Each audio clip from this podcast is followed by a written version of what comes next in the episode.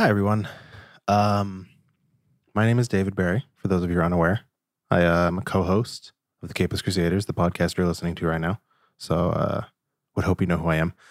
Um, I've been thinking for a while about how we were going to address what's going on in the world today. Um, because if you've listened to the show at all, you know that we we are not of the mindset that comics and other art forms are separate from the the world and the issues and the politics that we that we experience every day. They're very much uh, a mirror uh, and a lens and other pieces of glass, I guess, that you look through and and at in a way to to think about the world and reflect on the way things are. Um, comics themselves have always been mired in in, in politics, from a a superhuman growing up in the the Bible Belt to help defend American interests to you know a, a billionaire taking upon himself to fight the corruption in his city as well as the corruption in his own police force um, to you know super soldiers fighting Nazis to mutants treated differently for just who they are and and being allegories for the the civil rights movement. Um, to suggest that art and and comics especially are separate from the world is an asinine statement. And we we've always felt that way. Every every one of us whether we agree or disagree on something always recognize that that comics are relevant uh, when it comes to the way we look at the world. Um, sometimes sometimes we we want them just to be an escape.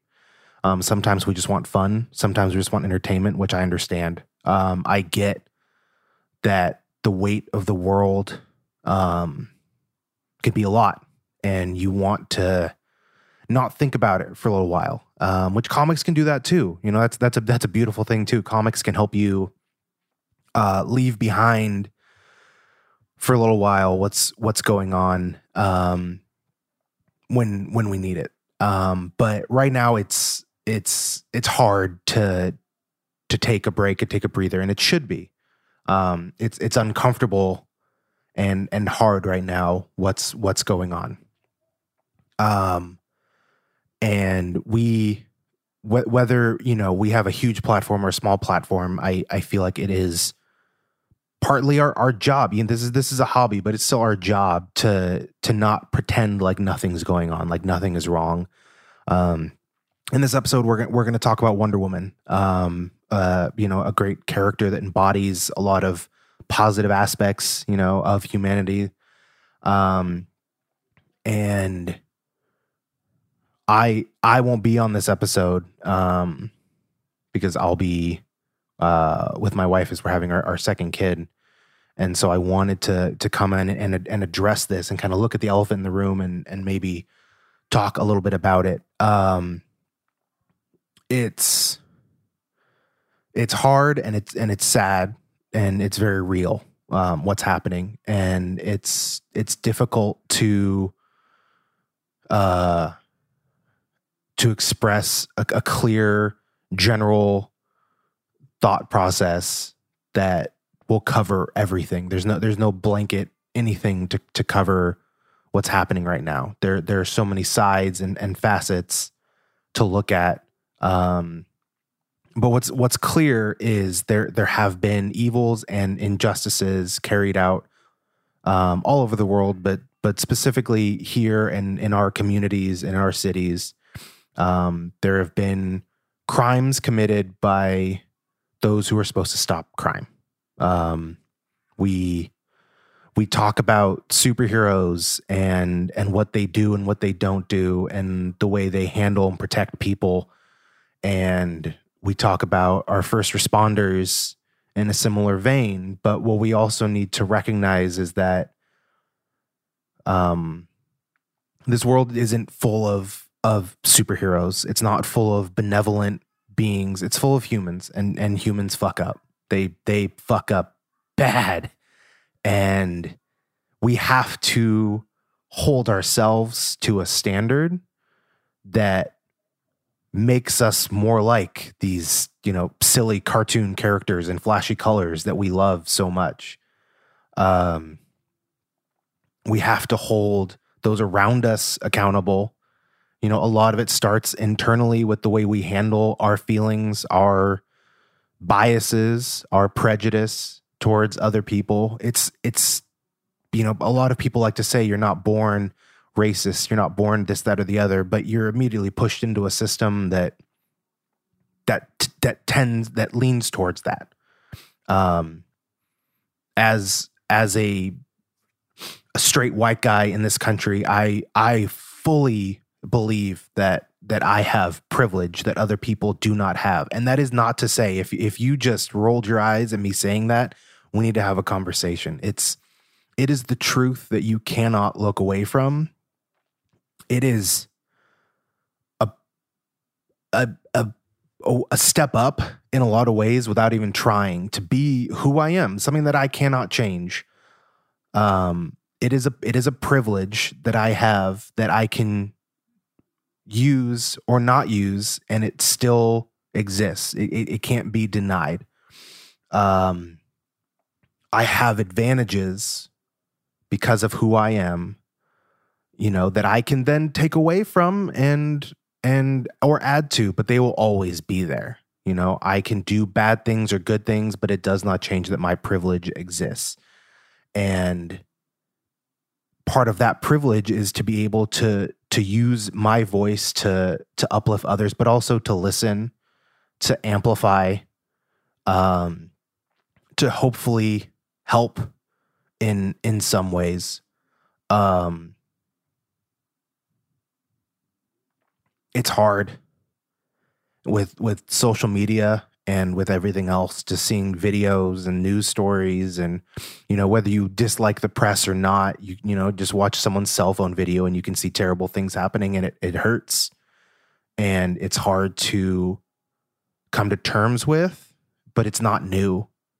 This is not a new scenario. This is not a you know a, a, a you know an event that we have not seen before um, we we've been sitting on a powder keg for a very long time, um, and there have been pretty big explosions before, and and this is another one, and it's it's a lot to to handle, but it's also our our job to handle it. It's our job to do something about it to support uh, others, individuals, our community, you know, it's you know, as a as comic book fans, you know, there's there are local comic book stores who rallied around, you know, downtown Sacramento, Oblivion Comics and Coffee. They were they were hit by um, by vandalism. Their their storefront was smashed in, and I saw you know comic book store owners from all around the city going down there to help them. But I also saw Laura and Neil, the owners. They they weren't they were sad, but they understood. They weren't angry. Um, they understood that that people are frustrated. And yeah, you can always say that there's there's people taking advantage. There's there's looters and and and vandalism, you know, vandalism going on that is just, you know, its own thing. And sure.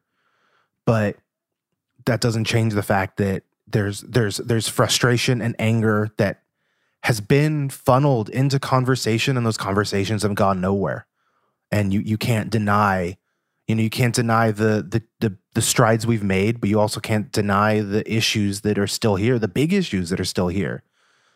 Um it's it's hard to to look at what's happening and not feel a, a brevity of of emotions helplessness being one of them but y- you have to do something about it. Um you know, and it's and it could be small things. You know, is it was it going to clean up glass after after the the protests and that were you know some of them turned into riots? Um, was it donating to organizations that are trying to help people? Um, is it talking to your friends and family who might not have understood what was happening or might have had snap judgments about what was happening? Um, is it trying to unlearn things in yourself un- unlearn unlearn biases that you don't even realize it you know it's it's it's a nice thought to want everyone to to be equal and be judged based on things like the content of their character but we're we're obviously not there there are a lot of good people who do a lot of good things and look at people and I'm not going to say they're colorblind because that's a bullshit term. That's it's that's a crock of shit and you know it. But there are people that try to look past those things and and see people for what they are and that's great, but we have to do more. There's there's not enough being done. There's not enough that's been done and and it's again it's hard. I know it's hard. Um but we have to do something. Um it's for some people it's you know reposting something on Facebook and then taking on their racist aunt or or you know their racist father or their racist cousin or the you know kid they went to high school with. And and it's also having communications and having you know conversations with people. And there are some people that you're not going to be able to talk to and that's okay. There's some things that are going to be outside of your control. There are going to be things that are damaging to your mental health and that's okay.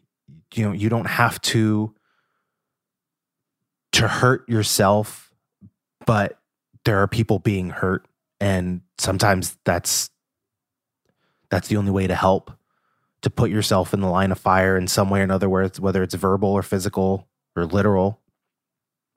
Um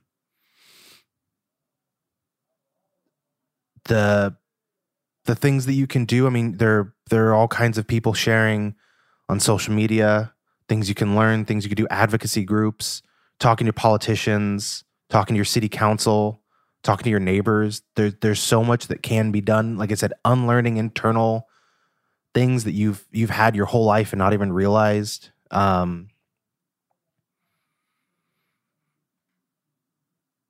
but just staying quiet and or or or pretending that oh well, what's being done is worse than what's been done to them that's that's not true you know you you know it it's it's just I mean in, in the middle of a fucking pandemic to to add it all, you know, add it all together. It just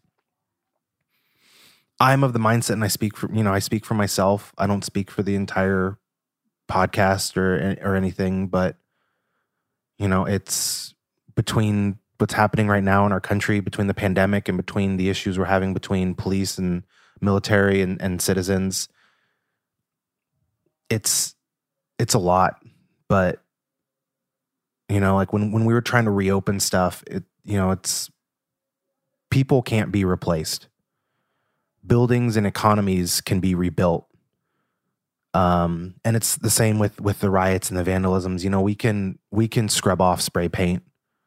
You know, we can we can repaint murals. I'm I'm not saying that you know it, it is or isn't what should be done, but it's not my place to say what isn't isn't you know supposed to be done right now. I'm I'm angry, but I can't imagine what it's like to be.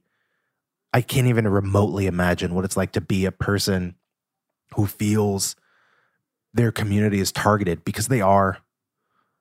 They have been for a long time. It's we we have never corrected the sins of the past, and it's really easy to say, "Oh well, I don't act that way." You benefit from a system that does.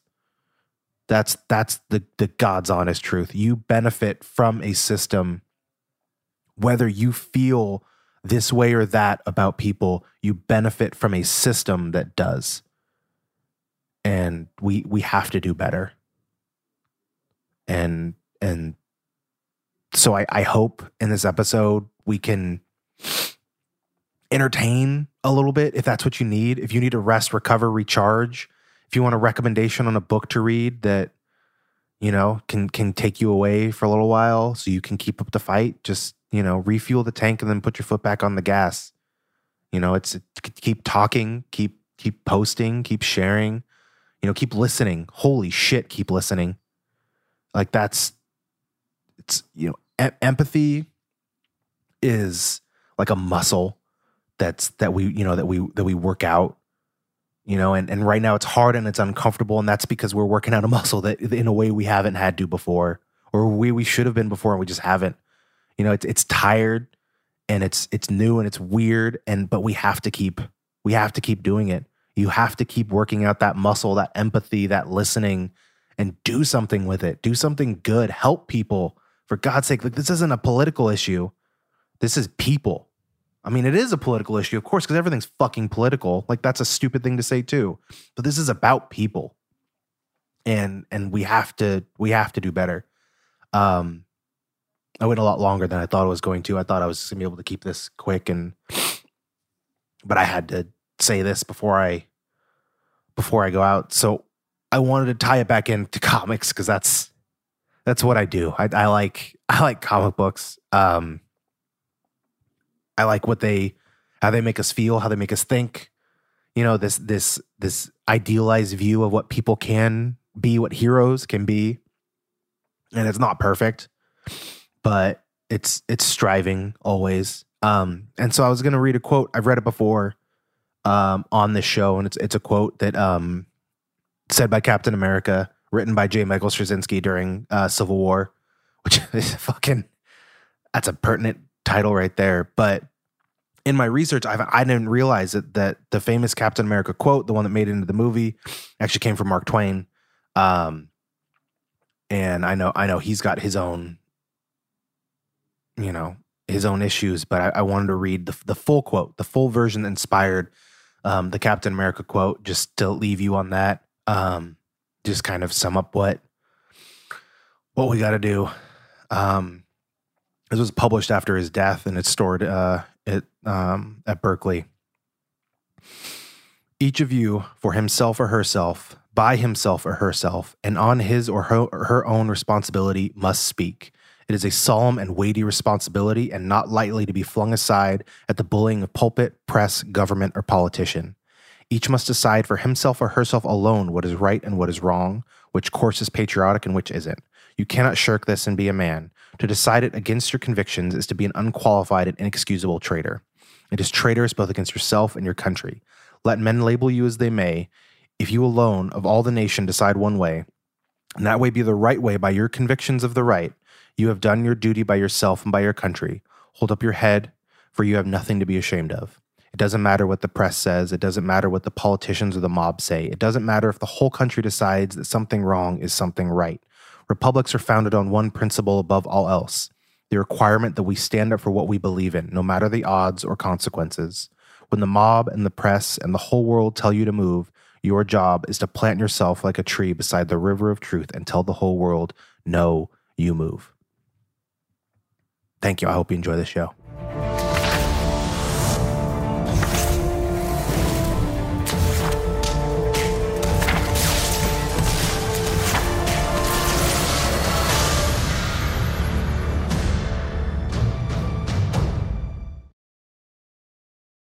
For it, Steve. This is all you, baby. What's all me? This is all you. You get to do. You you you know shake it out. My Th- ma. This whole show ma. is about you. Whoa, easy, easy. Don't make me take over and go heal. And You break up the could, but then, but then you're gonna you're gonna We don't realize that there's a face and you know other things that come into account, and we'll get funky. it warms the cockles of my heart when you two do Cockles. wrestling chat. It really does. I'm trying. It warms the Trying to cockles. learn. I also love And saying you. warming the cockles of my heart. I noticed as long as you can say cockles, you're okay with that because it has the word cock. But Cockles. cockles. You also have you seen a cockle? They're really really small. They're an actual thing. I'm not joking. I have to look. I'm up getting you cockles for your birthday. By the way, happy early birthday, Anthony oh, Esteves. yeah. Trying to sneak out of that. Greetings and salutations, and welcome once again to the Capeless Crusaders live at the time from the Safe House, digital Safe House. Digital. We are your number one, supposedly, allegedly, podcast for anything comic book related, uh, you know, rumored to be. We are. right? Yeah, I think so. My name is not David Barry. I know we sound alike, but it's not David Barry. My name is the Azorean one, Anthony Esteves. And if you're sitting there like, Where, where's David Barry? Where's the long haired guy? I can't hear the hair in the microphone. We'll tell you in a second. I need to introduce everyone else first. So, first, the fair maiden of the Capeless Crusaders. Maybe more Shield Maiden. This is Amy. You can find me at iJaneURobot on the varying social media platforms and off on other digital safe house space, the Super Mander Sun. Yes, Manderson, aka Son of Mander. I like the sound of S- Super Manderson. I might, that might be It might be the scrapping all one, the right? names. This is Super Manderson from, From now on, Yeah. From now on. Yep. I like changing, it. changing all my social media. Oh wait, I don't have those. Oh, this So, rolls off the tongue. Super uh, Manderson. Yeah, Super. Yeah, it does. Uh, hey, where's uh, where's David? yeah, where did he go? he's not here. Did you? Did you? Did, Did you? we- is this a coup? We misplaced. Are we him. part of a coup? oh, I left him in the car. Uh, No, it's hot. Did, Did, you, you roll down the window? leave the windows down so he doesn't? I can't remember. Oh no! Oh no! No, uh, he's not in the car. Calm down, everyone. Uh, at the time of this recording, David Barry is once again a father, Aww. a two-time Yeah. father, you might say. He and his lovely wife Caitlin have uh, welcomed their second child. Uh, we will simply refer to the child right now as Wee Barry, He's the wee berry. the Wee Barry. So, uh, round of applause from all of us here to the Berries. Way to go, Yes. Caitlin. Good job, Caitlin. Golf, Doc. golf clap. golf clap, Golf golf clap. clap, there for the next addition to the Capeless Crusader legacy. So, uh, those of you wondering, this episode is brought to you in part by the Nerd On Nation, powered by Patreon. Patreon. Patreon. the Nerd On get it. Nation allows us to be the best we can be. As a member of the Nerd On Nation, for as little as one to five dollars a month, you get early access to what episodes, a mhm, a Discord community, no. hmm Bonus episodes only available on Patreon. No. That's what I'm here for. The bonus. That's The right. bonus? And so much more. If you want all of that, if you want all that goodness, you just go over to nerdon.io slash Patreon. Patreon. We're gonna get it one of these days. I swear. One of these days we'll be right on there. Ah, so hey, man. I Join the it- nation. Join the nation. Just join us. Join the we- nation. We Come are the celebrate. nation. The We- Nerd On Nation. We are part of the Nerd On Nation. All right. So tonight. Was that a- what, What, what- was that? No, nope. Mm. No, keep going. It's a wrestling reference. Don't worry. It was. I was waiting all right. for it. I was waiting for it. I led on purpose, people. See, there was a group called the Nation of Domination. It's where The Mhm. Rock started, started Oh. out. It was Okay. Faarooq, The Rock, Godfather, D'Lo Brown, Owen Hart joined later, but they were called the Nation of Domination, and they would Hulk stand in Hogan. line. No, no, no, No. no, no. Sorry. so I just took their thing and put Nerd On Nation instead of Nation of Domination. It Anyway, was good. It was good. hey, We digress. we like Hey. We haven't digressed. We're egressing onto another topic. you know what? segue. A ham fisted Um, one segue all day. I'm sorry. We are not around a table. No. but it's definitely time for us to go around the horn. Around the horn, man, I can't remember. I just it just Around erased from my mind how this I goes. you. Amy, do you want to tell us what around the horn is? you know, around the horn is where we go in the uh, circular like fashion, a circular like fashion around a table. But uh, you guys and us, we've done away with that circular table many, many moons ago. And since this is the wide circle of the interwebs, this is as close as I think we're going to get. Yeah. Um, but Yeah, I think just, we lit that table on fire, roasted some marshmallows over it. Mm, delicious, delicious marshmallows. But Yeah. we're going to talk about the comics we read this week, if we did. So I think I can hear David Barry's head shaking at the way I just So did much. that. I, I can so hear much the shame. hair just like that. Just he's he upset. can just sense it. he senses it. He knows that Yeah. it's being fumbled. does. He knows. he does. Uh, Amy, Hey. what did you read this past week? Well, I read some stuff and some things, but mostly I was um, doing a, a good chunk of a refresh for our main topic tonight, which is going to be Wonder Woman. So, of course, I went through um, Rebirth, which was Mark Rucka, um, numbers one through 20. Um, Say Mark, and Greg. I said Mark. Did I say Mark Rucka instead of Greg? You did say, yep. Wow, I'm tired because I'm thinking of Mark Waid. I went Mark Waid, Greg Rucka, and I went like, let's switch our names, children. I Mark- read comic books. Mark Rucka is Greg's less popular brother. Is that Ah, like- okay? Oh, is that how it happened with you and and Mr. Estevez? How dare you?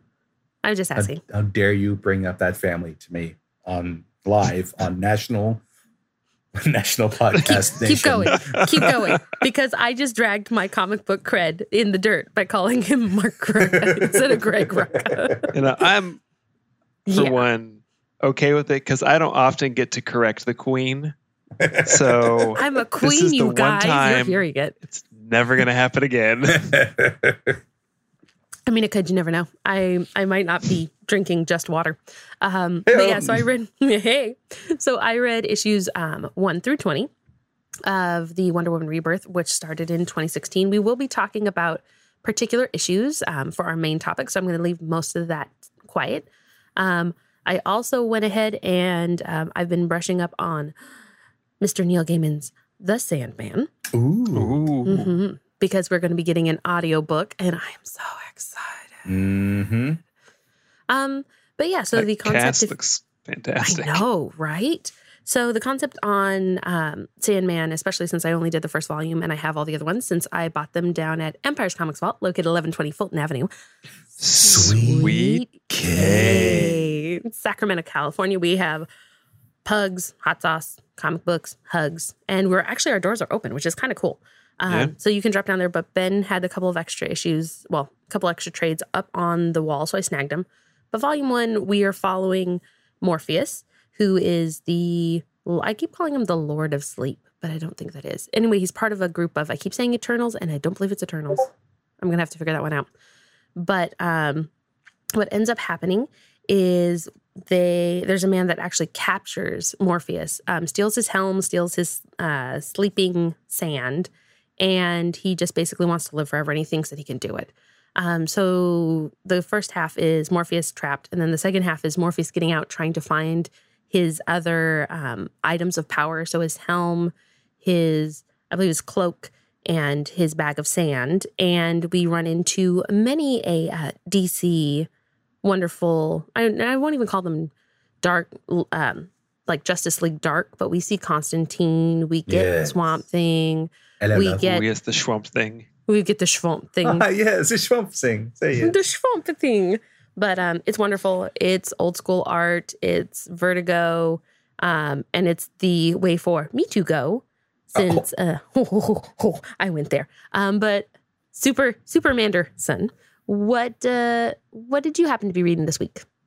Uh, I have also been immersing myself in Wonder Woman, um, but I've been catching up on the the new Fifty Two uh, series, and I really, I really enjoyed it. It's yeah, it's. I think we talked about it last time I was on the show. It's pretty strange in a few ways, um, in a lot of ways, but it, I like the the integration of all the the Greek gods into it because you see that a lot in Wonder Woman's past, but I feel like this is they're like all more or less in the forefront. Um, and Diana becomes the god of war, or so we're led to believe. Um, it's it's really good writing, and I love. Um, I think his name is pronounced Cliff Chiang. Cliff Clavin. Okay.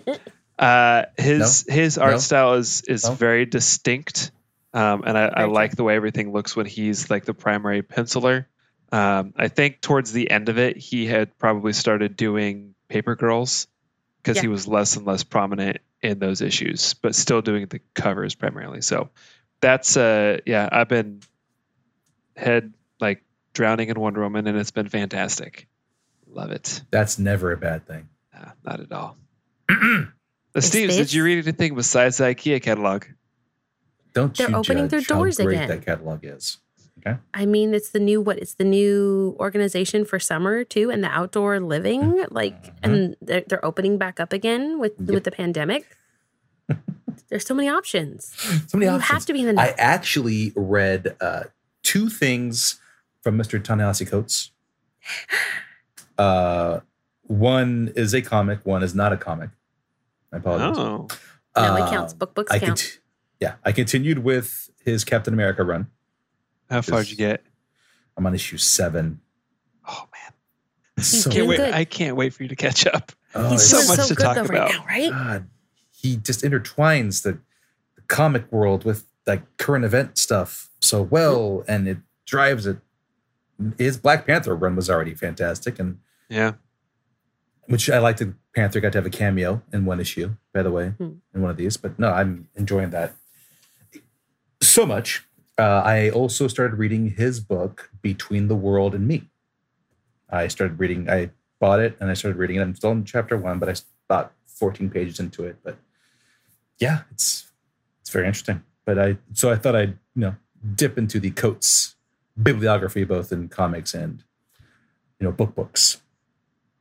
It all Yeah. counts. Nice. You you were doing reading. It counts. I am Mhm. always for anybody that grabs a book book or a comic book, graphic novel, what have you. You reminded me, Uh-huh. Amy. Uh, Hmm. I was gifted a masterclass of Mr. Gaiman. I am about I'm The on writing one? Five, I think.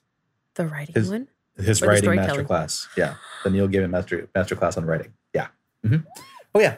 Uh, I was gifted that, so I get to have that. I get to have Neil Gaiman, his his method, at, at the palm of my hand, right there. So here, by the way, the guy writes so well.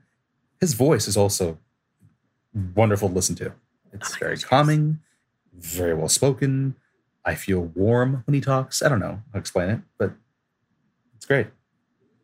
He is downright wonderful as a writer and he immerses you in such amazing stories. And I don't think, like, I'm waiting for him to write a Wonder Woman story. I don't know if he ever would, but that space to have the option for gods and monsters and men seems like it would totally be up his alley. So Mm-hmm. I don't know. He's just lovely. He makes me happy. I, ha- I think I have the best of both worlds in writing because thanks to Tom, I also have the Aaron Sorkin uh, masterclass connection. So I got you know the Oscar-winning writer, and then we got the uh, I, the uh, Eisner-winning writer. You'd think I'd write something big already. No, you got time. Isn't everything you do kind of big? Hey, thanks, man. Hey. Thank you. Hey, man, that's a that's right. That okay. What's the date? We, we're recording uh, June eighth. Uh, Manderson delivers best compliment to his Steves ever. Okay, N- all right. That's your that's your birthday present. You're welcome. Thank you. Aww. Yeah. Yeah, with all, All that right. brotherly love, I think we should be talking about um, the person that promotes peace and love, none other than Miss Diana Prince, aka the Wonder Woman. Beautifully done, Amy. I was about to introduce it, but you did it 10 times better. Well done. Yeah. So, um, I, you know, she is my girl. If you haven't listened or this is your first time listening, welcome. Um, and if you made it this far, congratulations. We kind of got a little bit off the rails, but we're not doing too bad. Um, so, of course, Wonder Woman, Diana Prince is one of my absolute hands down favorite um, superheroes, not just for her aesthetic, um, but for the mythos that surrounds her, like Manderson was talking about, especially with the gods and men aspect. Um, so, we actually um, attempted, and I'm going to say attempted, to read two stories um, for Wonder Woman in preparation for the Wonder Woman 84 that was supposed to be coming out this month. But due to the global pandemic, we were unable to actually see Wonder Woman 84, aside from now everybody's seen what I saw at Comic Con in 2018. So I don't Thanks feel a lot, Corona. Now I have to wait till next year. So it's so great, you guys. It's so great. so great. So great. so great. So we ended up choosing um, two stories, which the first one is the volume one of the Rebirth Run, which is called The Lies, which is written by Greg Rucka. And I wrote Mark Rucka in my notes so someone can shoot me later. Um, and that consists of all of the odds. So one, three, five, seven, nine, and 11 of the first arc. Um, and then the other one story we did, which is a one shot, which is also written by Greg Rucka um, before he actually started writing Wonder Woman um, way back. I think it was in the 80s. I'll have to check. Um, was called The Hecatea, um, which is a short story that involves Wonder Woman and the Batman. Um, and the reasons they were chosen, I was waiting for more of that. I walked reason- in. Here I am. You wanted me. Here I am. Okay. That's It's really quiet in here. Where's the long haired one? Where'd he go? I don't see the long haired one. that happens a lot. My He'll hair is up in a ponytail and I, you can't see it. It's okay. I'll be Um, waiting for him. 2002 uh, for 2002. Hiketia, however you pronounce it. Hecatea. 2002. Okay. So 2002. So we got 2002 and then 2016, which is the rebirth. It's a good gap. so it's a pretty large gap. Um, I wanted to kind of get into the topic of besides spanning the eras, but how she's portrayed in each one of those. Um, and then also because Wonder Woman 84 has a big swath of Cheetah being the villain or one of the main villains for Wonder Woman 84. Yeah. She makes a very prominent um, part of prominent arc in the lies. Um, so we can talk a little bit more about that. But yeah, um, man, Super Manderson, where would you What like up? to start? Uh oh. I'm I feel giving you I'm- options. Uh, Oh, yeah. So let let's start with the the the the first one. The if that's okay. Go the start lies 2002 Hecate. and move forward. Is that fine? So, so the Hecatea. Yeah. Yeah. So I do have a brief synopsis of the Hecatea because I did float this towards Esteves um, just as an option because he does not like it when Diana and Bruce fight. He says, Oh, "Mommy, I- Dad, you're fighting," and he hates it. I'd rather they be friends. Yeah, but it's had to- okay when Batman and Superman fight. Absolutely. I don't get it. I don't There's, get it. There's a double standard in there somewhere. Damn right Soup. there is. so the Hecatea synopsis that I actually wrote up for him, it's Wonder Woman against the Batman when a girl asks for help putting the two superheroes on opposite sides of the conflict about duty against the law or duty against vengeance. It depends on how you want to say it. So I kept it really, really, really kind of non-spoilery to get Esteves involved. Um, but we can definitely talk about um, so, Manderson, do you know what the Hecatea is? Based on this, do you on this story, do you kind of have an idea of what it is? I yeah, the the way they tell the story, it gives you a good sense of of what it encompasses and how much it uh, it binds two people together. Um, which I, I thought was the the oath that's taken is is not the type of oath that you would see in a mod- in the modern world at all. Like it's very specific to to where her her culture um, where it originated and the the binding of two people so closely um, it's in a, in a sense and I don't know if, if this is the intention behind it or even why Greg Rucka wrote this part this story this way um, the oath almost creates a, a a bonding of love because in a sense they're both submissive to one another even though one is protector and the other is servant. The protector is still like serving the the one who has bound themselves to her or him uh, in a way that that really reflects like this this just subservient not in a bad way, but like in a, a subservient love where you're you're willing to put the other person's need above your own.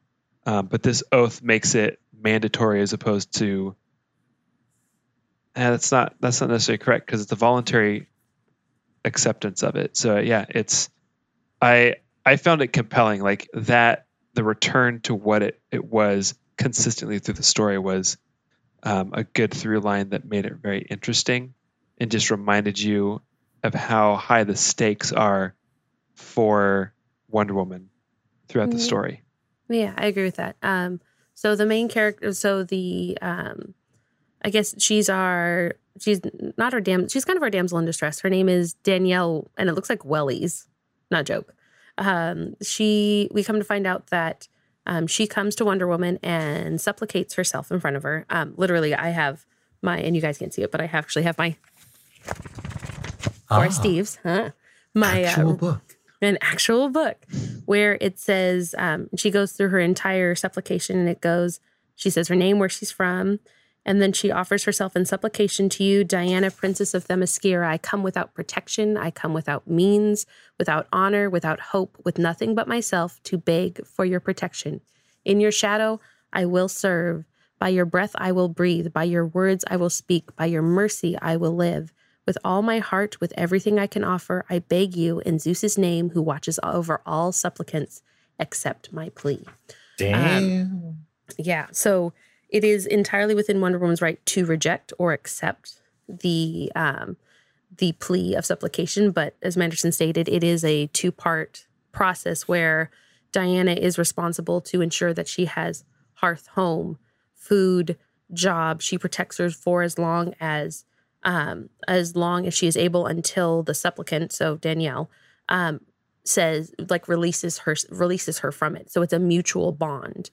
Um, and if at any time um, Wonder Woman as protector betrays the supplicant, the is it the fates or is it the I'm trying I don't remember. think it was the Fates. I can't remember what they the were Furies? called. I think it might be the Furies. It's yeah, they with- referred to him as the Furies a number of times, but So- Diana kept recall- referring to them as something else. Um, because they have another name, but I believe it is the Fury. So they come for judgment and they will um, utterly destroy you. So if Diana at any time decides to turn Danielle in for whatever the purpose is, she has no, um, Diana also has no right to actually ask Danielle what happened, why she's asking for supplication, or why she's playing. Um, and the choice is hers to protect. And so Diana chooses to protect her. But in the um, the process, we end up with the bat coming forward, and he has some very specific um, information that Diana currently lacks, right, Mandy? I got Yeah. something you need. that's yeah, uh, yeah, that's kind of what happens. Yeah. Um, yeah, I think like, if if I remember correctly, the the opening, it's not the opening scene, but like the second scene is is Danny. We see her committing a crime, and Batman catches her, Got ya. man, and manages to escape from him uh, by giving up her jacket, Oh, and jumping the old bridge. jacket trick. Yeah, exactly. It was the old jacket trick. Um, and then every time. uh, so yeah, they they make the bond. The supplication um, happens. Diana accepts her, and then Batman shows up and is like, "I'm taking her with me because she's a murderer." Murderer. Um, I'm having flashbacks to to Crusaders and, and Dragons when I used to do stuff, and you would, yeah. Any, anyway, There's a Um. There's a waterfall somewhere. so it, it creates a tension and the more you learn about um, the oath and the bond that that diana and danny have or danielle have um, you realize that even though maybe the the just thing to do is hand her over for uh, to stand trial pay for her crimes her oath doesn't allow her to do that so then the right thing becomes I have to defend her, and I will defend her from you, my friend, if I have to. But I'm asking you not to to do that. And, uh, well, a fight ensues. A couple fights ensue. What? A couple fights do S- ensue. I mean, see it's that a, Surprise! you, Surprise! did, didn't see you that didn't see it coming. Yeah. You didn't see it coming. You sure you didn't see it issues coming? solved easily. They they usually get along so well, but this time They time, do. They are. They are my. No offense. They are my ship. I. I love a good Bruce and Diana pairing. I know it'll never happen in a million years, but I just like them. They. They Mhm. got that banter down pat. It's okay. Mhm. Um, Yeah. But yeah, we do see at one point Bat comes to Diana, Bruce, and and he basically is like, "You're you're harboring a murderer. You need to give her to me." And Diana's like, "I'm I'm duty bound. She is my responsibility. I need to take care of her." And he's like, "She's not above the law, and neither are you." And it's one of those if you want him, come and claim him type of jams. And um, it's really a no win situation because as much as she understands the responsibility to duty, she also understands the responsibility of justice. Mhm. And so that's when we get mom and dad fighting. yeah, And he even it- supplicates himself. He does the oath too, because he goes back after he figures out that she did that. He comes to Diana and does the exact same thing. And she's like so pissed off. that entire couple of panels where he's just like, he's like, I supplicate myself for you. And she's like, like, what the fuck, dude? No, are you serious? You're like, are you mocking me? And he's like, no, I'm not. She's like, I reject your plea. And then she like kicks him. yeah. There's some there's some really good splash pages in this one. Um, I think they're like when Batman first shows up at the embassy of Themyscira, uh, where Diana lives, um, and tries to take Daniel from her.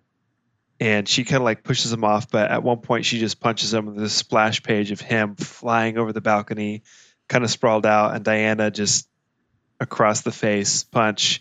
And you know she had to be pulling holding back because she goes all out. Batman's Oh. pretty pretty badass, but still, it's gonna yeah. He he didn't have the uh, the Dark Knight armored suit to protect him. Another injury So- to add to the list. Yeah. Alfred, get the ice pack. Alfred, Alfred, get the Alfred, ice Get the peas. A bag of peas. bag of peas. So So was- yeah, and go for it. I was say they they It was great. I, I don't know what I don't want to spoil too much for people who want to go and read it because Yeah. you should definitely go and read it. But the the the Heketia is that how you say it? Heketia, Heketia, The the I kept calling it the Hecatea because I'm, Heketia. Sure. I'm I'm I'm I'm bastardizing it, but I I will learn one of these days what the proper words are. I do not speak ancient Greek. When I hear it like that, I think of a California kid talking to his aunt. Hecatia. Anyway, That works. I like Hecatea. it. We're gonna go with Heketia. Hecatea. Is it Uh, Hecatea? It's it's almost like the the Heketia itself is almost like a character throughout the whole thing. Like it's just it's looming in every scene. Uh, and interspersed so well to that you by the end you completely understand like why things had to be the way they were.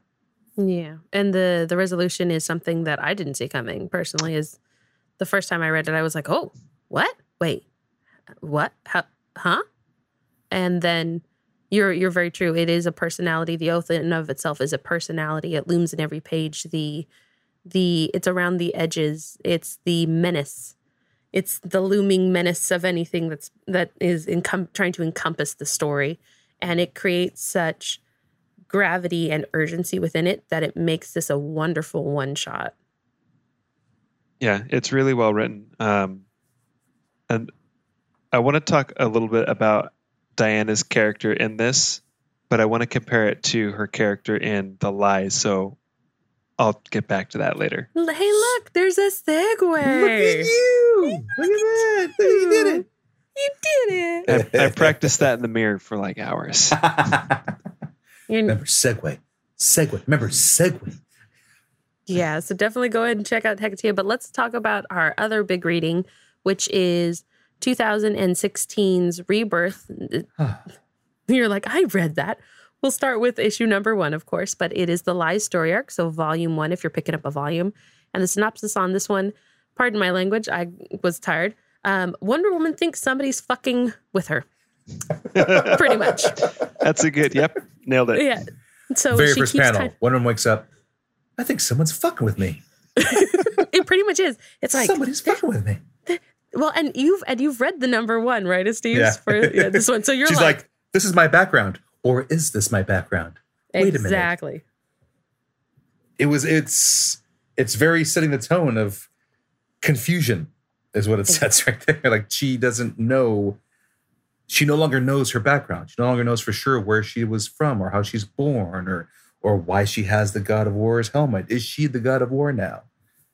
Exactly, which is the entire conflict and confusion for the lies storyline in most of Rebirth actually comes from the results of the 52, the new 52. Um, and so Rebirth tried to correct some of the changes that were made in her origin in New 52. Um, so if I'm going back to my synopsis, Wonder Woman thinks someone's fucking with her. The story Someone's keeps fucking with me. she was going to say it.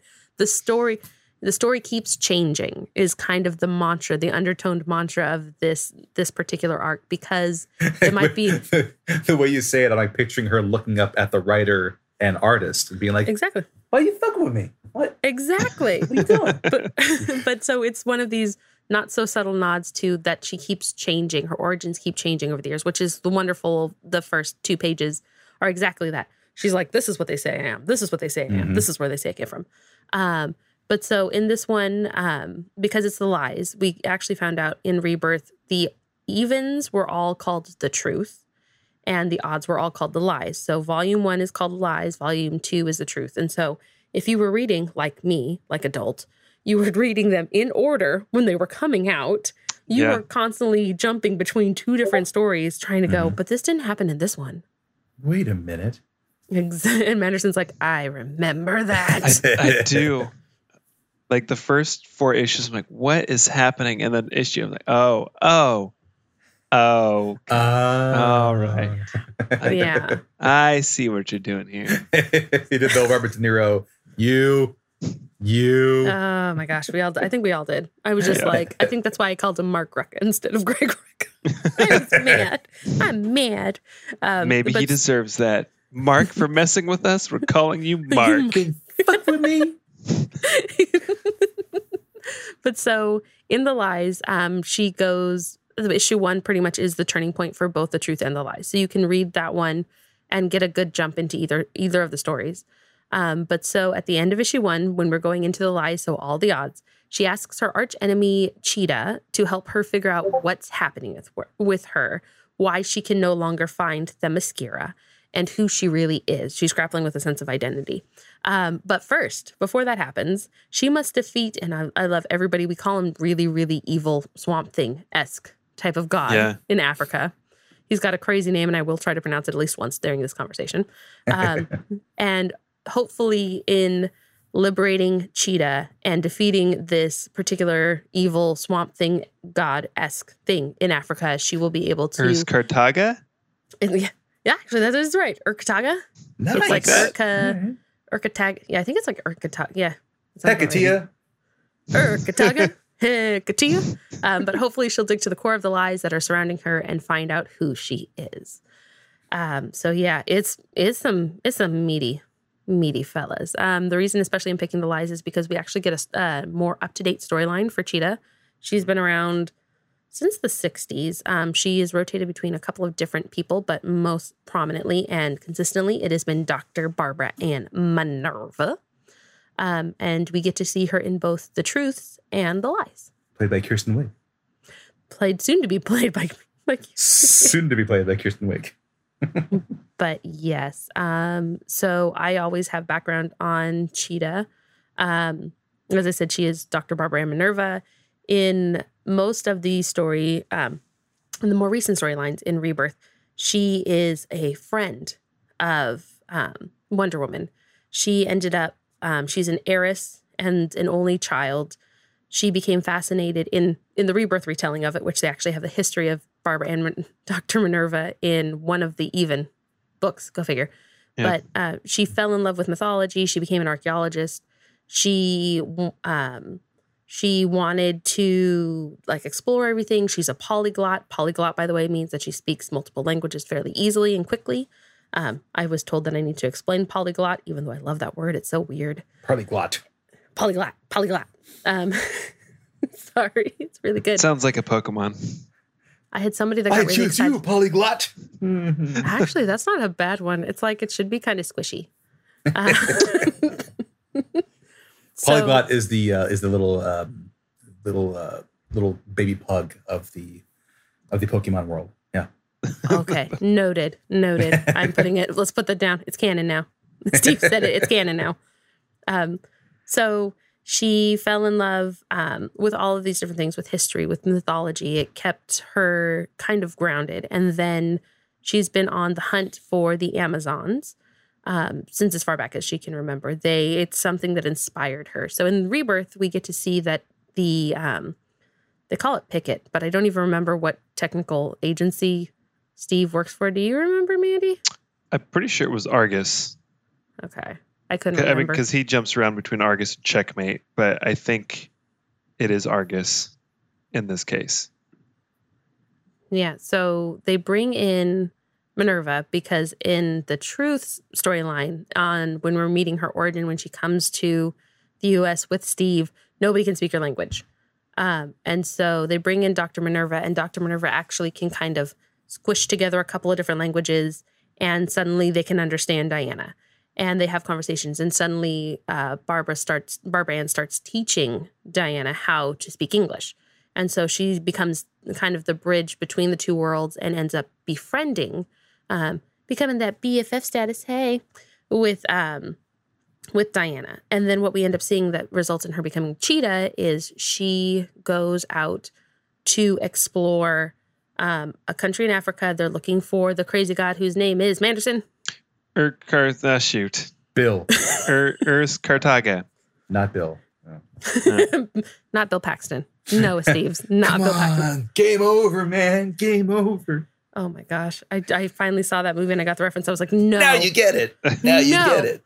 No, I was so mad. No, Game over, No. man. no, Esteves. Bill No. Paxton's a Cameron favorite. Come on. Oh my gosh. No, no. I'm putting things down now. No. Um, so she goes out to to the forest or to Africa, and she actually becomes the bride of this god, which he finds out that she is not pure, quote unquote. Um, and curses her with extreme hunger for man flesh and makes her the cheetah. So she has an incredibly long life.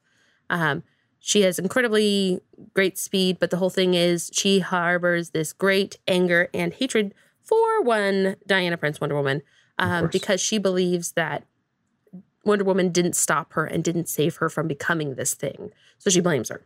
Um, and that's pretty much what we kind of end up with the lies storyline, and we can take it from there. So, yeah, I'm going to back up now. Whew.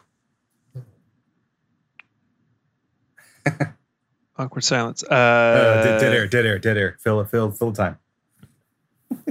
This is on you guys. You both. Oh, so, Esteves we read both- number one, which means he's got some queries that he can probably ask. Manderson has read up and away, so he's got things he can ask. I'm going to jump in when I feel like it, but I've been driving this boat, and uh, I'm going to go get me a drink from the uh, Get from the beverage. back. All right.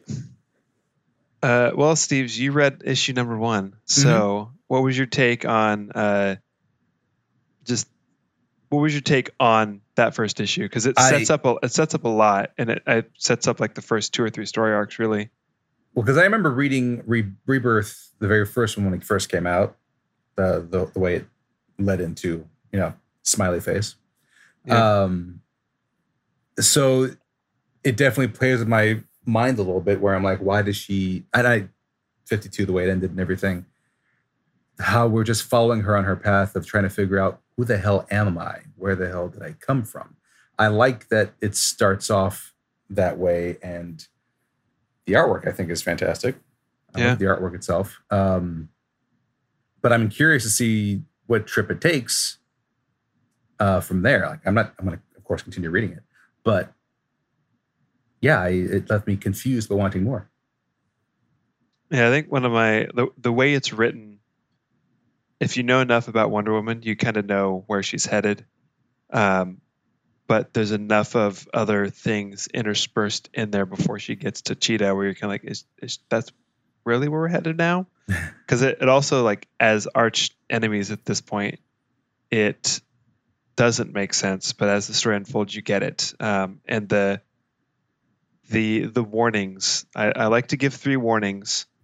I I don't want to fight you. We can be friends. This is your first warning, and then she goes chance. on. Yeah. Yeah, and then you kind of see like these kind of like wolf men, like kind of like werewolf looking guys, like show up and they're kind of following her. And then this is your second warning, and your third, and then they finally like kind of break out in a fight. Um, and then Cheetah shows up, and she doesn't fight Cheetah. She just kind of is like there, trying to talk to her, um, and lets Cheetah hit her a couple times to help her realize I'm here because I need your help. And Mhm.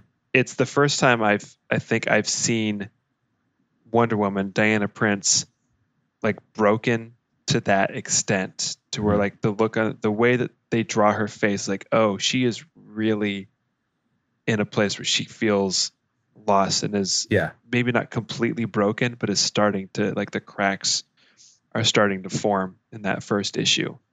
Um, and I I like the the kind of the, like the trail that it, leads you on, um, with the warnings and like getting there, uh, interspersed with Etta Candy, who uh, I appreciate being there, um, and Steve Trevor, um, and his his merry men. I can't remember what they call them. They have they have a name. I just don't remember what it is. is, it is not the Howling is- Commandos. no, No, it it is is not not the Howling Commandos. And Etta Candy is not a secretary. She is a lieutenant. And Yeah. she is also, she has in the Lies series, she has the best head of hair for a black woman I have ever yeah. seen in my life. Girl, get it. I I, So I couldn't help because you know my brain always goes to you know movies I watched growing up. Uh, Wonder Woman giving the uh, the warnings. I couldn't help but think of Tom Cruise in the movie Far and Away about Mm. the Irish immigrants in America. I have no wish to fight you, and he always says that before every fight he has. So I'm like, oh, look at this, oh, Far and Away, look at that. I have no wish to fight you. I couldn't help but think of that part, but yeah, Yeah, so it's um the first issue really kind of does leave you on that cliffhanger of where are we going, especially the panel in which this entire um insecurity, the humanity that she carries comes from her wrapping the they call it the perfect, but it's the lasso. It's um Hestia's lasso of truth around her arm and she asks, "Who am I?" And then she gets a list and then and then um what am I? And so it's that double whammy of not just what are, you know, who am I But physically? what am I? Yeah, what What what, am I in the world? Exactly, which takes us on this pretty dang ruckus ride. If you get like, even after you think that it stopped, it it hasn't stopped. Like I'm, Well, wait. It- There's it- it- more. Yeah. it is very. But wait, there's more. Um, so do you have a favorite part, Manderson? I know this might be a little bit of a spoilery bit for for Stevs. Okay. Um, I actually think my favorite part is pretty early on. It's when Etta heads to her boss's house and is like giving her the the sit rep on Steve and his um, his unit of guys that have disappeared, but Wonder Woman has been seen going into the area, and uh, like just how kind. I can't remember the name of her commanders what her Sasha. commander's name is. What? Sasha. Sasha.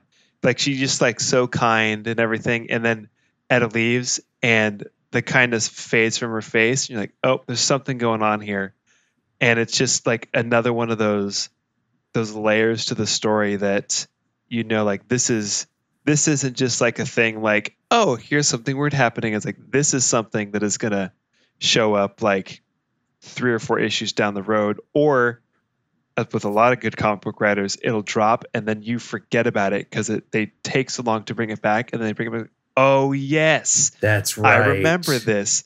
Um, and so that whole scene, just yeah, The just showing like the contrast of like who she is and then what is happening to her that changes her so completely.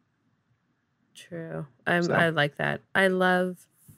I think my favorite, of course, I would always say Wonder Woman is my favorite, but um, for for juxtaposition and for growth, I Etta Candy. So um, at one point they do defeat the god, Steve's the god that I Duh. Urka. Earth Kataga. Earth Kataga, Earth Earth Kataga, We'll Um, Earl that. Katagan. evil, evil swamp thing, Evil super evil, Evil swamp, thing. evil, Oh. evil swamp thing. Um, but they do end up defeating him, which breaks uh, Barbara Ann of her curse, and she become she comes back to human to being human. Um, and then you find out that Etta and Barbara Ann are actually a couple, and so it's been this thing that they've kind of kept like on the DL for a while, but it's not really um, it's not really like oh my gosh they're a couple. It's really subtly just kind of interchanged, and so their relationship play when um Etta's like, I just I got her back. I got Barbara Ann back. Like it's this great thing. They're super quippy, they're super great, but Etta Candy is like she's the steadfast rock that takes no no garbage and she keeps them she keeps all everything running, regardless of Steve being there, regardless of Diana being there, regardless of Mickey or Nick or Manny. Those are all the guys that name on his team as Steve's, just in case you were wondering, because you know it's Steve. Um, Trevor. Steve Trevor. Trevor. Steve Trevor. Steve Trevor, not Rogers. Just Trevor. Yeah, yeah, yeah. Yeah. Well, um, I'm curious. When when Etta calls calls her, does she go bar bar bar bar bar Baran? I think somebody might. bar bar bar bar Barbaran. I want you to do that all day. Take my hand. Sorry, no, no, Beatles, no, No. no, no Beach Boys fans out there. You got me rocking it around. There it is. Jesus. around, ba-ba-rim, ba-ba, ba-ba-rim. I just love how much you the committed to the bit. I'm wait. I I, I, I was, was, I I, was couldn't sinking. leave him. I was I can't leave him. I can't let him let him drown. It's, Yeah. it's not Yeah. it's not the Wonder Woman thing to do. we go out there. Bar bar Um, bar bar bar Baran. He's not in this one. He's not in this one. Sorry. Nah, no, nah, it's not this this time. one. Sorry. So yeah, Um, um, yeah, Etta Candy was one of my my absolute favorite sections there. But I do agree, Sasha has that when the the face fall. There's so much that's under the the underlying tones. Like there's there's things going on in the background. Everything is not straightforward, and we're dealing at the forefront with Diana's insecurity about who she is, and it's just so there's this is this is the parfait the parfait of Wonder Woman at this point. Mm. A parfait. It's a parfait. Da-da-da-da. Who doesn't love a good parfait? Hmm? Hmm? Hmm. only Shrek. you can't. but anyway, you can't leave him alone, Steves. I was waiting for you to pick up on that one. no, no, no. No one. You, you wait until the last second to join a Barbara Ann. No, I'm not playing. Fine. Oh my gosh. Right. that's what it's. That's what it took to get him to shut up. We should have done that a long time ago. so bad. Uh, disconnect the microphone. Disconnect. oh, there he goes. No. Wait, you're. Wait a minute. Wait a minute. You're not wearing waiting pants? He's not wearing pants. Guys, we're on a soup. People that can't see this. They're my PJ shorts. I'm not looking. They're my pajama shorts. I don't know. Just showing a lot of quad. That's all. Who wears short shorts? Who wears Zorian short wears shorts? short short shorts. Oh my gosh. So so Wonder Woman, the lies, Cheetah. Cheetah actually gets turned back into Barbara Barbara Ann Minerva. Um, and then we actually get into an entire leads into an entire other arc. But it ends up, um, spoiler, where Wonder Woman actually is mentally incapacitated. Yeah. Of course. Oh no, straight up, like it breaks her. Like if you want to see catatonic Prin- Diana Prince, this is the storyline Mm. for that. Like straight up, she is completely gone. At the end of this, it's that hardcore. Yeah.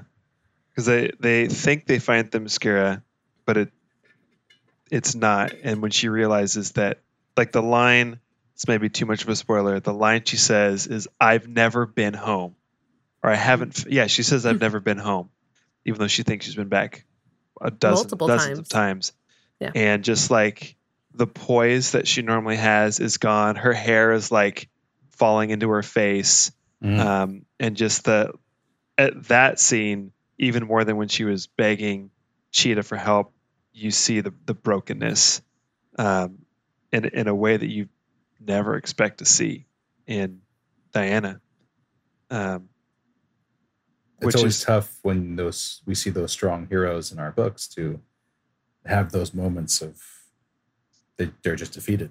They're they have no answer. yeah and it it all i mean but it that because that's why you we fall in love with the heroes because they always have the answer they always find a way to win Mm-hmm. they're always so strong. Um, but the moments of brokenness is what makes them accessible, I guess. See, we almost need that as a reader at some point. Um, A level of humanity. yeah, the, I mean, the little kid version of me is like, Superman's the greatest. He's so strong. Laser eyes, yay! But now it's like, he's so human and so vulnerable. Like that's why we, I think that's why we continue to love our the heroes that we fall Connection. in love with. Mhm. Yeah, we're getting a little off topic, but it's still No, no, you're actually maintaining the humanity aspect of what Wonder Woman is, um, because for the most part, Wonder Woman, it, and it's it's a question that I brought up to a couple other people. Um, is do you guys feel that Wonder Woman is trapped, um, st- very much still trapped or tied to her past in such a way that her as a character doesn't grow to meet modern times? Um, specifically, like the Hiketeia is a perfect example of that. She is duty bound to honor that. And in the lies, we see that it's her commitment to her friends, which is part of her being an Amazonian, is the reason why she goes and asks Cheetah for help, but also says, Look, I will break the curse on you. You know, I know you think that I wasn't there and you've been blaming me, but I'm going to stand firm and be there. And while she is a wonderful representation, representation of love and peace, um, is she also almost getting lost with the times because we talked about it that in Flashpoint, it's her. Like she has somebody that literally can run so fast that they, you know, can change time and there's multiple timelines and there's multiple soups on different planets, but every single time we go to a different timeline, it's always Diana Prince. There hasn't been another one. Bruce even has like we switch switch over timelines and there's different there's different Batman. So, what do you guys think about her? Do you think that she's evolving with modern times? Is she still trapped in the past? Do you think she doesn't have the opportunity to grow, or the people that are writing her haven't given her that chance? I raise good questions. Mhm. Yeah, I I think this maybe not the lies, but the story arc that follows, having read it before, is is maybe one where we see her in a different light and in a way that maybe has started to that started to grow the character.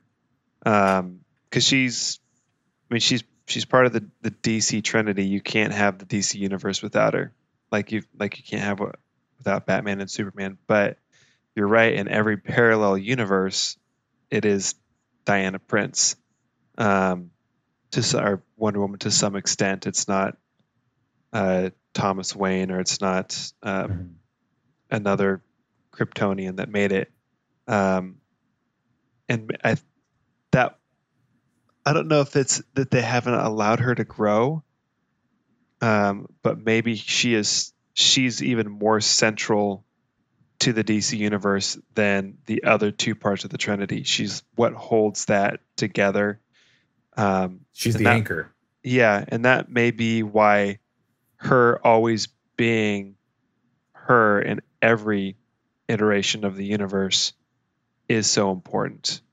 Um, and I, I think over the past, I don't know, what are we in, 80, 90 issues of, of Wonder Woman since Rebirth? There's been a lot of stuff that's happened and a lot of things where you, like thinking back on it, it's it's been there's been like areas of change and then regression and change and regression and it kind of goes back and forth which it probably happens when you look at comic books across the board happens a lot.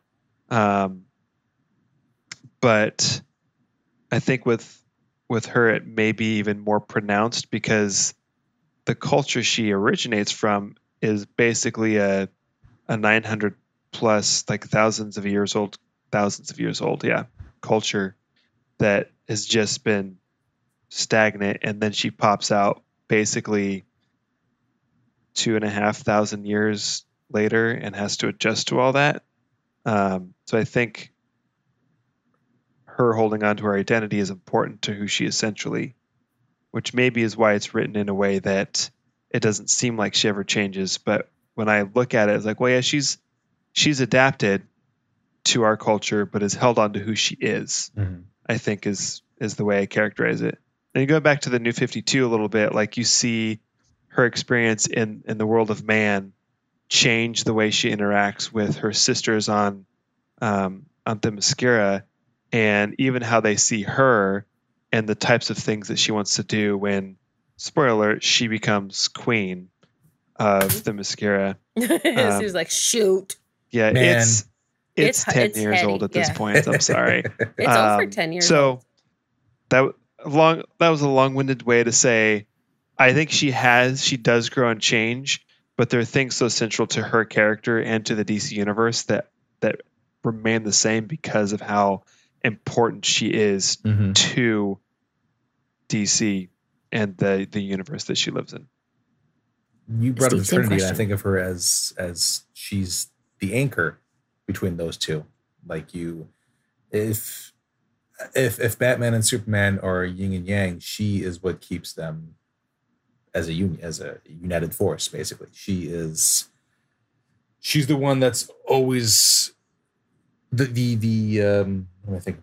Besides anchor, the the Glue. the, the glue, the standard of the Trinity. Uh, when those two could be at each other's throats or could be on the same page, she's always the one right there who's keeping each other, you know, focused, keeping the Justice League intact.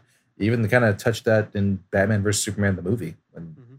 those two were at each other's throats, and when they're fighting Doomsday, she's the one who pops up and kind of bands them together. And the three of them fight together. So it's a common it's a it's like a, a standard for Diana, and I think it's I think it's part of who she is, and I wouldn't want that to be changed.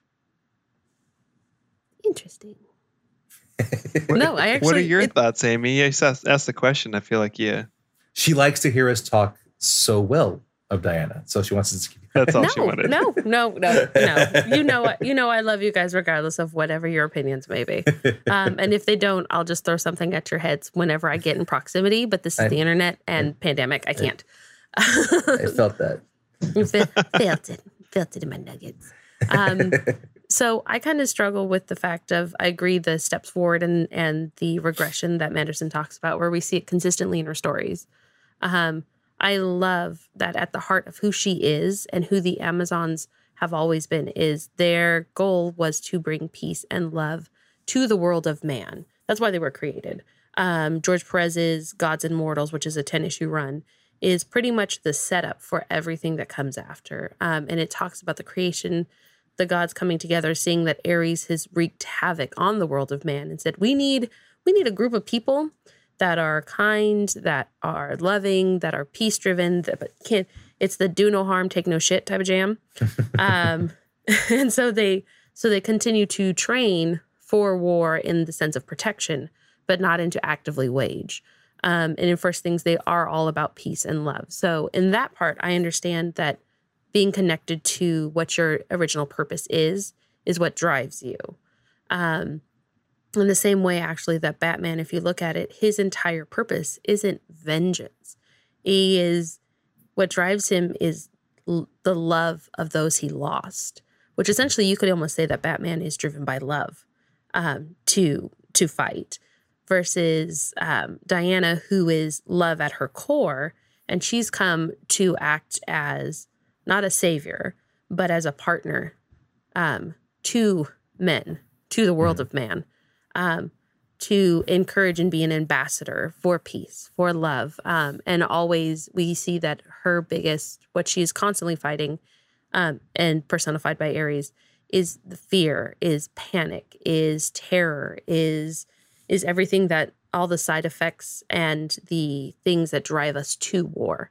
Um, so while I do feel on occasion some of the writers um, have her uh, intentionally have her focus more on those things, um, that she is, you know, she is fighting the god of war, and then after she defeats the god of war, she becomes the god of war, which is completely in literally.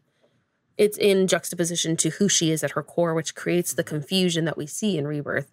Um, I see some of it that, yes, she is the anchor, she is the glue, she is the constant, but I still want her to have the opportunities to move forward and to continue to change because without mm. change, um, regardless of if you are mortal, demigod, or alien, um, you will die, which is one of the the hallmarks that we see with Superman. Yes, mm-hmm. he is the you know, the good old boy, but he is still raised to believe the best in people and he continues to grow constantly. We see it in his storylines, and Manderson can speak more to that than I can. And same with the bat. The bat, as much as he is he is justice, he is the knight, you know, and he is he is vengeance. He also has moments where there are no win situations and he tries to figure out ways to get around it to reach an end goal. And that shows in me flexibility as well as the ability to change, regardless of if it's good or bad. So, do I think that she is trapped in the past as a character and she's not growing with the times? Um, I'm pretty much in the space of it's it's it's hard to tell depending upon who writes her.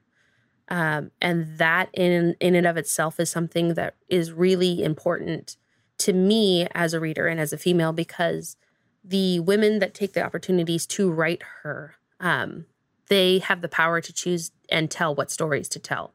Um, and when they are more female writers, therefore more female producers, if we're talking Wonder Woman or female directors, um, it gives more space for the next step, um, the next step to providing half of the world's populations more women who are um, capable of taking care of themselves and saving others, which is something that is at her core, she is the representative. I believe the United Nations has Wonder Woman as a representative for um, women, women and girl empowerment, yep. if I remember correctly. Mm-hmm. Um, but that in turn, like having those those producers, those directors, those writers, um, telling stories that show her in a light that she is still capable. She's not just you know she's she's a hottie with a body. Um, means that I get to see more Diana Princes in stories that are true to whom I want to see. And it's the same thing if you look at, we get more Rays from people like that for Star Wars, and we get more Jyn Ersos, and we get stories that are led by these strong, brilliant, creative women that are capable of taking care of themselves. And yes, they can have, um, they can have romance, but it's not. Their stories aren't purely romance driven. It's not the get the guy in the end, get the girl in the end type of thing. So. Mm. Right, right. Part of me wonders if it seemed like the the question is asked and needs to be discussed because of in, in part, I think, because for a long time, comic book industry has been predominantly written by men, and we're seeing that change, which is fantastic. But also, as I mentioned before, her her the culture she comes from is stagnant, Mm-hmm. Very true. um, and she has to adjust to that change. And obviously, like we see that she wants that. She wants to experience the world of man, and um, through the arrival of, of Steve Trevor, finds a way to get out. But still, no matter how much you want change, there's there's an adjustment period. Um, and as like universes get rebooted ever so often, like those things kind of get reset, and the needle has to remove more or less. I wonder if that's part of why we we see that reversion so much more pronounced with Wonder Woman than maybe other characters. And that's not the most I don't think that's the core issue of it, but it's just to me an intriguing notion maybe. Yeah, I can agree with that. And then mm-hmm. the other thing that we can also kind of look at is why I'm so excited about Wonder Woman 84 is that in Wonder Woman, Patty Jenkins placed uh, Diana Gal, uh, Gal Gadot in the in World War II, and so now we've had this big it, World War One. Yep. I thought it was World War One. I. thought it was World War Two. My brain's dead. So World War One, even two, farther back. yeah. Okay, so she's had now this large period of space to adjust, um, which means that we should see some type of change. Not just you know her hair looks great. I'm not gonna lie, it's like a really good. This is a really Yeah, good volumizing. Come on, it camera is. I, I agree. Come on. literally um, as well as you know the tech changes but how has she changed in in seeing from world war one to to 84 um, what does that look like what type of storytelling and geoff johns was part of the writing team for this so i'm intrigued to kind of see what was laid out what did they take from her mythos um, and from the other writers because we have gail simone that was that was part of those writing teams too um, and I'm just intrigued to see what these brands of storytellers now want to show us in this space for that ch- a period of adjustment for change. Um, but yeah, I mean, if Steve's is our movie man, he might have more insight on that than me. You're just gonna Eh. do the face. You're just gonna do the face. You're not gonna talk about it. Regarding the Wonder Woman movie? Mhm. Yeah. Um, uh, I'm so excited for it that I'm so upset that it's taken so long for us to see it. Um, I mean, the focus they're putting on it regarding the writers and and director in there, it's it helps connect with the character better. It, it brings out the the uh, sorry, my phone was going off there for a second. I apologize. It's okay. I thought I heard a noise, and I was like, um, "What?" There's, Oops, there's no calls during the show. So emphasis on writers and directors. Um, uh, I lost my train of thought. I'm sorry. Connecting the characters. Yes. Um, the, you basically you're gonna have these Patty Jenkins first and Gail Simone. I mean, talented writers, and to have them be the ones who bring out Diana, who present her to the masses. It it it's a better connection regarding the character they're writing about and how they portray her. And Gal Gadot, I mean, does a fantastic job with the material she's given, and there's just a better connection they've made there in bringing that character to life on film from viewpoints that Matt that you know that understand the character better. Manderson, back Yeah. to you. Sorry, what? is is that about wrapping it up right now, or are we gonna have to pull a berry, put our hair back up in, in a ponytail? Oh yeah. Oh, Oh, the, the, oh, I just got a haircut. I don't have any hair to pull. I mean, I do have I do have quarantine longest hair I've ever had Oh. since, since 2011. I was yeah. gonna say your hair definitely looks longer than I've ever seen it. Yeah, Uh, it's- Yeah, I think we we covered all sides and some. Yeah, so I was I- gonna. yeah, I think oh, I forgot. I forgot we have to do with Dr. Barry. So, uh, any final any final thoughts? Final thoughts with Dr. Barry? Oh, Dr. Barry always goes. So, uh, so anybody got Oh, some final, final thoughts? Any final thoughts? I was gonna compare uh, her her Go for de- it. demeanor from Hiketeia to the lies. Like in Hiketeia, she's so uh, powerful and confident. Even when she's being challenged by the Fury, she's like, "Yeah, I got this. It. I don't care what you're challenging who I me with now. I'm gonna know who do it." Yeah, exactly. That's kind of like what you get. And in this one, it's the exact opposite Mhm. um, and I like I, I like to believe that that writers of the caliber of, of Greg Ruck, Greg Rucka, he probably look back like, oh, let's let's switch some things up here. Let's see what what she looks like in a completely different mindset and explore that with this character. And it's um, reading them back to back was really interesting, especially knowing it's the same writer writing the same character. Um, and how he's able to explore these two different mindsets of one person um, with us to just show how, I mean, how, um, oh, what's the word? Uh, and how how broad or how diverse uh, our own character and humanity can be depending on the situation we find ourselves in. Agreed. That's my final thought. Anybody else I have like final that final thoughts? thought. Steve's Steve's final thoughts. Steve's Wonder Uh, uh, uh, Woman. I, I like the Wonder Woman. I, I, I like I like I like the Wonder Woman. Solid. that works. That, that works. Um, yeah. Uh, my final thoughts, of course, like she is one of the. Um, I just I have to give props, especially to Patty Jenkins for um, creating a blockbuster that took a risk. Yes. Um, Yeah. Not only was she the one of the well, is she the first female-led superhero movie that we've seen in how many years, Steve's? oh Because I don't think at any other time we've had one. no. Uh, I mean, there's I don't Supergirl if back in like 82 or something. Where Yeah. she she floated and she wore She- jeans. she floated. She floated. and not just that, Patty Jenkins took over from a movie that was going to be in the hands of Kathryn Bigelow, Academy Award winning director Kathryn Bigelow. So she already had that on top of everything else with having female superhero led film and being directed by a woman. She already had to deal with I'm taking something from this this, you know, Oscar caliber director and can I live up to what she would have done? And she did. Very true. Yeah, it's it's one of the things that also brought a renewed vigor. I think also her cameo in uh, Bat v Soup was one of those renewing. Oh my gosh, she's a badass. Oh, Um, the, uh, the applause she got the showing that I went to it, when she first like, yes, appears. that Yeah. that electric cello, like Mhm. get it Mhm. It kind of Yep. sounds like Led Zeppelin, but a little different. exactly. My when, whenever I watch that movie, my wife doesn't care, and then she's like, it, "It's Wonder Woman, yeah," and she's like, "Pause it."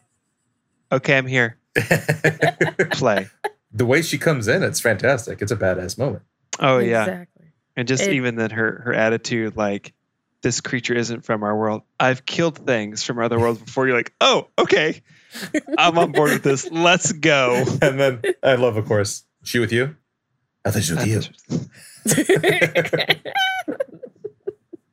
but Great. these are yeah it she reinvigorated and reignited a passion for great storytellers for woman led um, pro, uh, projects as well as for female superhero movies i mean because of her we're having access to a black widow uh, movie Cap- whenever we Captain get Marvel. it captain marvel um, you know, we can talk about the Star Wars franchise too. I mean, Rogue One, come on, come on, Jyn Erso for days. Like I, I, again, may be my favorite Star Wars movie. it is pretty consistent with most people is Rogue One. Yeah. Um, but the the steps that she has helped take and moving forward in getting um, women in a field that is predominantly male, um, not just being noticed, but being applauded and being good. That even dudes are like, "Holy shit, this is awesome!" Oh, she she goes up there with Sigourney Weaver's Ripley and Linda Hamilton's Sarah Connor. Um, I, I place her amongst those amongst those two. And I think that's the biggest praise we can get from the movie man over there. And Linda Hamilton, I'm sorry, Sarah Connor is like, oh my god. Anyway, Terminator 2, when she is one handed cocking a shotgun like it's nothing. uh, okay, that's what she got. Mhm. Yeah. mhm. All right. So thanks you guys for listening again to this episode of the Capeless Crusaders. As always, you can find us at thecapelesscrusaders.com, our hub, our home away from home. I know we forgot it at the top, but don't worry. Of course, uh, thank you for listening. Please make sure you are washing your hands diligently. Um, Don't cough on people. I believe I can say it for most of us. Uh, Black Lives Matter. Mhm. Thank you. Um, and love is love is love is love is love Keep going. Keep going. is love Right. is love. I'm I've got I've got the sweater. There you I've go. got the sweater that goes, but um I'm Amy. And over to the uh, the the Avengers Father shirt, the Super Manderson. This is yeah, Super Manderson. And, And hey, tossing all the way down south. I am south of you guys. That's right. This is Esteves. You all have a great night. Good night. Good night. Night.